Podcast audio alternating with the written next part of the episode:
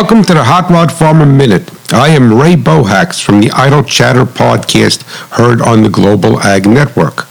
Would you eat from a dirty plate?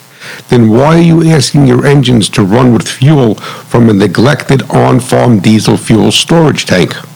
Fuel storage tanks are subjected to thermal cycling, humidity, and the introduction of moisture, even with a well-sealed unit.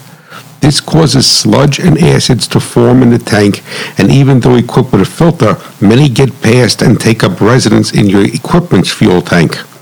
They then attack the fuel system components of the engine, decreasing both reliability and performance, and leaving you with costly and untimely repairs.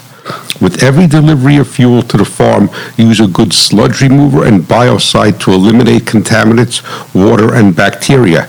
Introduce these products before filling so that they thoroughly mix.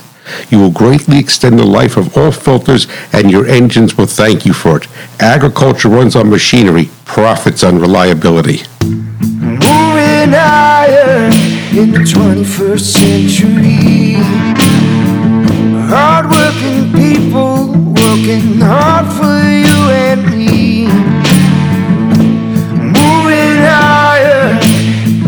Time and time again.